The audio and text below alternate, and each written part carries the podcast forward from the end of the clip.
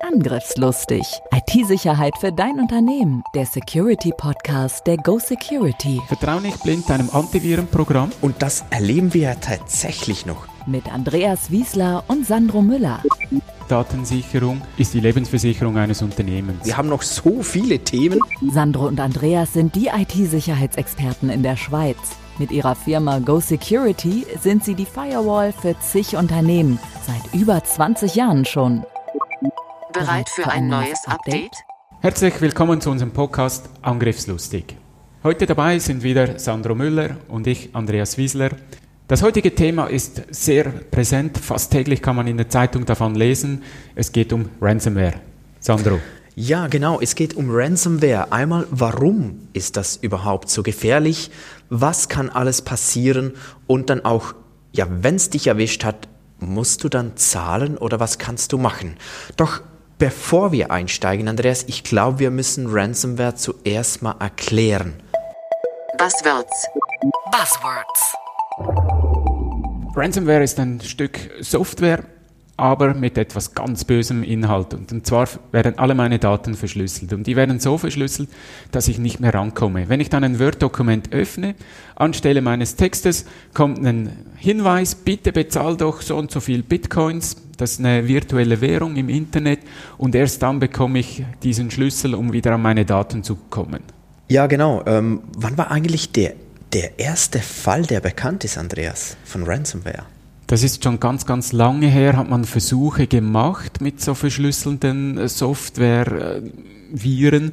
Hat man Versuche gemacht? Das hört sich jetzt an, wie wenn das eine Forschungsuniversität oder so. Also so war es ja nicht, oder? Ja, auch Hacker sind natürlich immer wieder am Erforschen.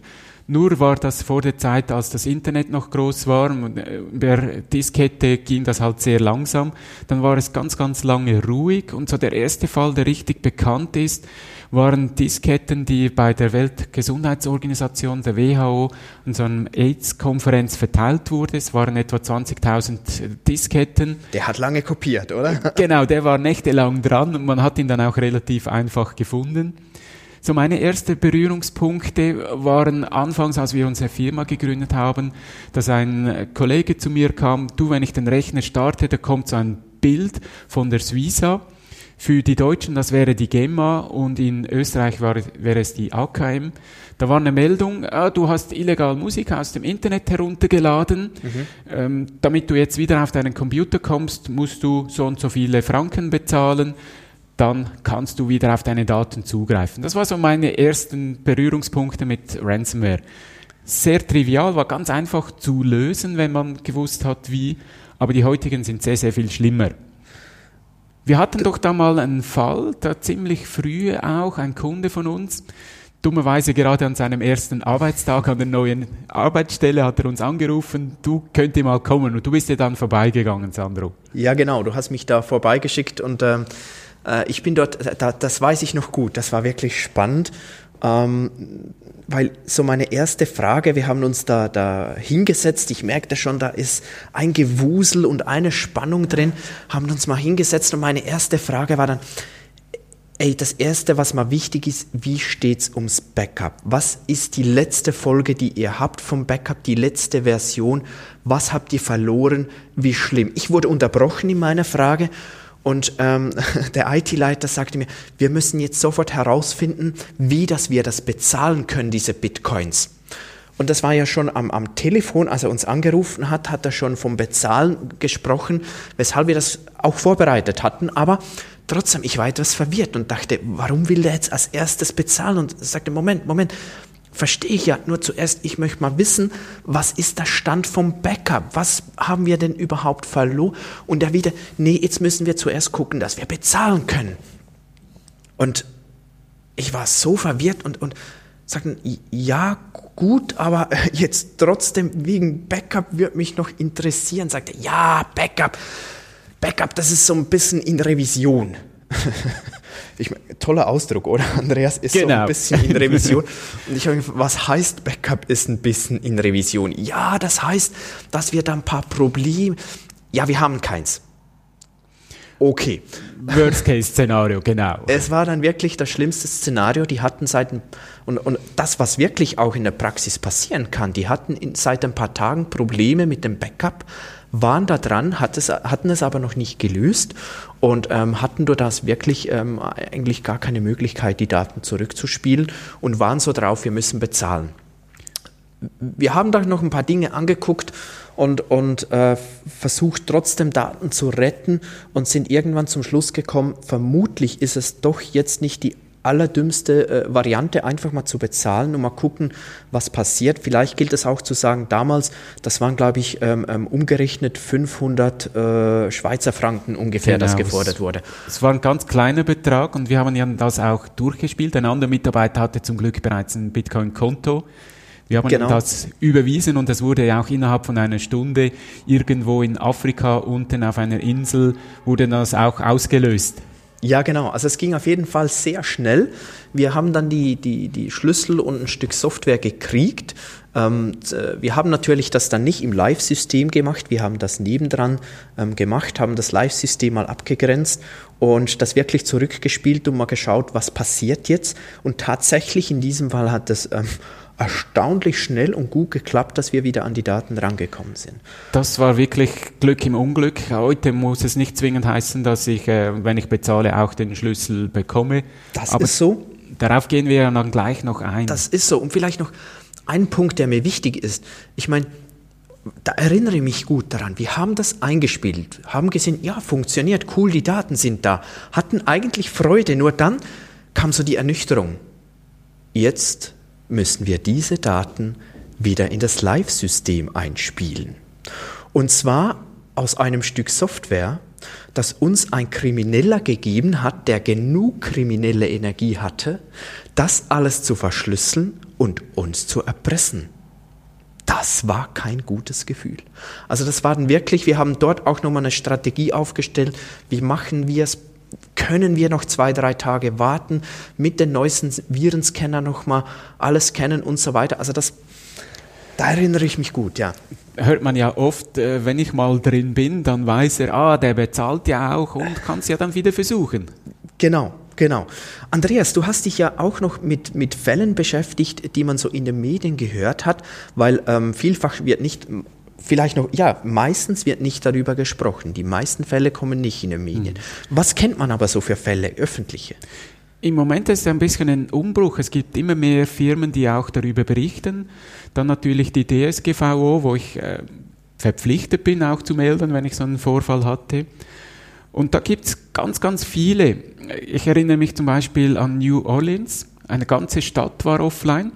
Das ist ein bisschen weiter weg, aber auch in Deutschland gab es verschiedene Gemeinden, Schulen, Hochschulen, die offline waren, weil sie nicht mehr an ihre Daten kamen.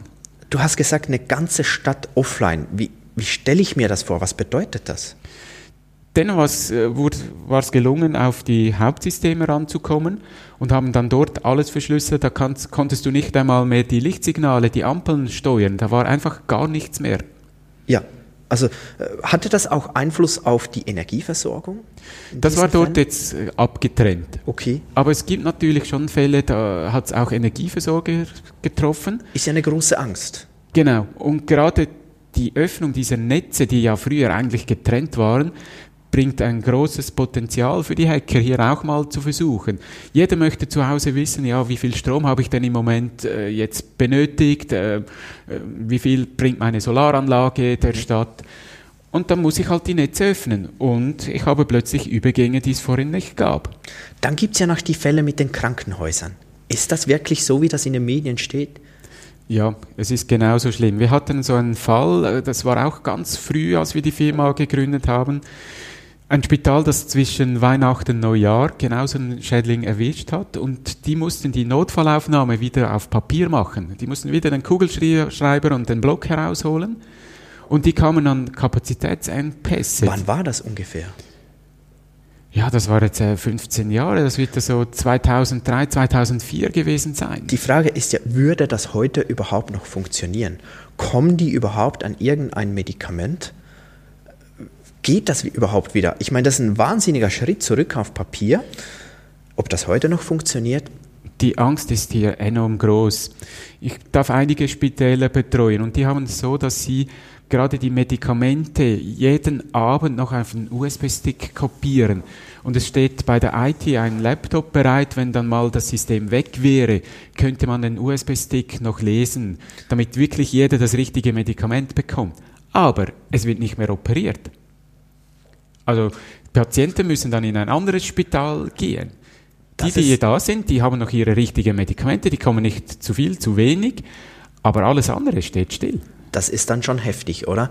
Und wenn man sich das vorstellt, es gibt ja kaum eine Stadt, die zu viele Krankenhäuser hat, wo jeder sagt, ja, dann geht man in ein anderes. Also das ist eine nicht witzig und hofft, dass es einem da wirklich nicht trifft. Genau. Sandro, du hattest ja kürzlich einen zweiten Fall. Ja, also nicht einfach wieder einen, genau. Es waren ja diverse dazwischen auch. Der war aber auch etwas besonders, weil wir wurden kontaktiert vom IT-Leiter und ich kannte den auch persönlich ein wenig und ich dachte, nein, warum ist das jetzt bei denen passiert? Weil für die durften wir doch einiges auch zur Verbesserung der Awareness der Mitarbeiter beispielsweise, also die Sensibilisierung der Mitarbeiter durchführen und die haben da einiges gemacht. Und ich dachte, nein, warum jetzt genau die? Das darf doch nicht wahr sein. Es hat sich dann aber herausgestellt, dass eigentlich der Verschlüsselungstrojaner, die Ransomware, eingefangen wurde über eine andere Firma in der Firmengruppe. Die hatten so ein Netzwerk über eine ganze Firmengruppe, sie waren Teil davon und über eine andere Tochterfirma der Muttergesellschaft haben sie das Ding eingefangen tatsächlich. Das ist genau das, was wir ja immer wieder predigen. Schau alle Schnittstellen an, auch wenn du top fit bist zu diesem Thema und dann hast du irgendeinen Partner, einen Lieferanten, Kunden, Tochterunternehmen und genau dann passiert es über diesen Weg. Genau, dort hat es zugeschlagen und das war dann wirklich ein Fall, das war auch der Emotet, von dem man überall spricht und immer wieder hört und die waren komplett offline für mehrere Wochen. Das ist ein Industriebetrieb, die produzieren, die haben eine Produktion und die stand ungefähr, ich glaube etwas mehr als 4 Wochen stand die komplett still.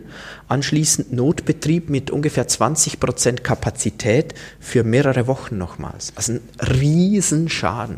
Das kann ja einem Unternehmen den Kopf und Kragen kosten. Ja, das kann Unternehmer komplett kaputt machen, klar. Also das ist wirklich eine üble Geschichte, wenn dann gar nichts mehr geht. Und das Problem ist ja manchmal nicht nur, dass die Daten weg sind, sondern gerade bei Emotet, Andreas, die kommen ja mal rein und manchmal schläft er zuerst ein halbes Jahr. Ja, die Hacker haben versuchen auch herauszufinden, wie viel Geld kann ich da erpressen. Das heißt, die kommen mit diesem Schädling rein, die hocken dann in meinem Netzwerk, aber dann wird zuerst geschaut, wen habe ich da überhaupt erwischt, ist das irgendein Spital, ist das ein Industriebetrieb und dann wird die Summe festgelegt. Die haben Versuche gemacht, bis wo ist die Schmerzgrenze, wie weit sind die Unternehmen bereit zu bezahlen und diesen Betrag verlangen die dann auch. Also hier ist noch manueller Aufwand dazwischen. Ja, das ist noch speziell bei diesem Schädling. Genau. Und vielleicht müssen wir das ganz kurz erklären mit diesem Emotet. Was ist das überhaupt? Emotet ist eine Variante von einer solchen Ransomware, die einfach diese Bezeichnung erhalten hatte und sehr, sehr stark sich verbreitet, sehr, sehr gemein sich verbreitet, unglaublich professionell und von den Virenscannern schlecht erkannt wird. Obwohl er ja schon einige Jahre alt ist. Obwohl er schon einige Jahre alt ist, ja, das ist tatsächlich so. Andreas, ich möchte trotzdem noch mal kurz darauf eingehen. Ja, jetzt hat es mich erwischt. Soll ich zahlen? Also ich habe ja ein Beispiel erzählt, da haben wir das gemacht, aber ist das eine gute Idee? Ja, da waren es 500 Franken. Heute spricht man dann schnell mal von 10, 100.000, 200.000 $, die ich da bezahlen muss. Ganz eine heikle Frage. Natürlich sagt die Polizei, bezahl niemals, weil du unterstützt die Mafia, das organisierte Verbrechen, dann gibt's nur noch mehr von dem. Aber was mache ich, wenn ich die Daten nicht mehr habe? Dann ist meine Existenz von meinem Unternehmen gefährdet. Genau. Was kostet mich, das Ganze wiederherzustellen? Also es gibt wie auch noch die betriebswirtschaftliche Sicht, oder? Genau. Also ich meine, eben 4 Wochen stillstehen und dann noch Notbetrieb und so. Also da wären wahrscheinlich 100.000 Euro günstiger. Definitiv, ja. Und trotzdem eben auf der anderen Seite Mafia unterstützen, na. Also die Frage, können wir hier festhalten, zahlen oder nicht zahlen? Eigentlich sind wir verführt zu sagen, zahlt nie. Es wird aber Fälle geben, wo das vermutlich doch fast die einzige Lösung ist. Gerade wenn man die Hausaufgaben vorher nicht alle gemacht hat, dann bleibt einem ja fast nichts anderes übrig, als zu bezahlen. Ich möchte ja nicht mein Unternehmen jetzt riskieren. Und die Summen sind ja so ausgelegt, dass ich mir das leisten kann, ja, genau, in Anführungszeichen. Soll ich Anzeige erstatten? Kann ich, muss ich vielleicht sogar, wenn ich eine spezielle Versicherung habe. So Cyberversicherungen ist ja ein großes Thema, vielleicht berichten wir mal noch darüber. Das ist ein gutes Thema, machen wir. Schreiben wir uns gleich auf. Also für Versicherung brauche ich es auf jeden Fall, aber die Polizei ist heute auch überfordert. Man kann das melden, das wird dann auch zentral gesammelt, aber das Netzwerk, das dahinter steht, ist riesig. Also ich glaube, wir können festhalten, Anzeige schadet nichts, mach ruhig, erwart aber nicht so viel davon. Genau, also es wird mir niemand von der Polizei jetzt helfen da. Und jemanden zu erwischen, vielleicht erwische ich mal einen kleinen Fisch ganz außen. Aber wer wirklich dahinter steckt, das wird nicht herausgefunden. Bei Cyberversicherung kann es ja auch wichtig sein, dass ich eine forensische Analyse, was heißt jetzt das? Das ist eigentlich wie das CSI-Computer, oder? Dass ich sowas brauche, ist auch, häufig lasse ich das weg, weil es doch mich wieder blockiert, aber kann wichtig sein auch für Cyberversicherungen, oder Andreas? Gerade für das, oder wenn ich auch die Sicherheit haben möchte, steckt der vielleicht doch noch in meinem Netzwerk. Ich habe zwar wieder alles hergestellt, es läuft wieder rund, aber dass er wirklich nicht mehr da ist, kann ich mit forensischen Mitteln herausfinden. Aber auch nicht zu 100%, oder? Es ist einfach eine große Wahrscheinlichkeit, dass es so ist. Stell dir vor, ich habe irgendwie 50 Server, ich habe 200 Mitarbeitende, da wirklich jede Maschine, jedes Detail herauszusuchen, zu untersuchen, ist ja praktisch nicht möglich. Genau. Ja, das war's schon wieder zum Thema Ransomware. Herzlichen Dank, dass du dabei warst. Bitte abonniere doch jetzt unseren Podcast, wenn dir das gefallen hat. Wir freuen uns auch über viele Sterne bei den Bewertungen, Kommentare und Ideen, was wir alles noch so beleuchten können. Herzlichen Dank von unserer Seite und bis zum nächsten Mal. Tschüss. Angriffslustig. IT-Sicherheit für dein Unternehmen. Der Security-Podcast der GoSecurity. Wie schütze ich mich vor Cyberkriminellen? Welche Passwörter sind sicher? Und was kann passieren, wenn ich gehackt werde? Bleib dran, abonniere jetzt den Podcast. Mehr Antworten gibt es in den nächsten Folgen mit Andreas Wiesler und Sandro Müller. Weitere Updates und Tipps auf gosecurity.ch.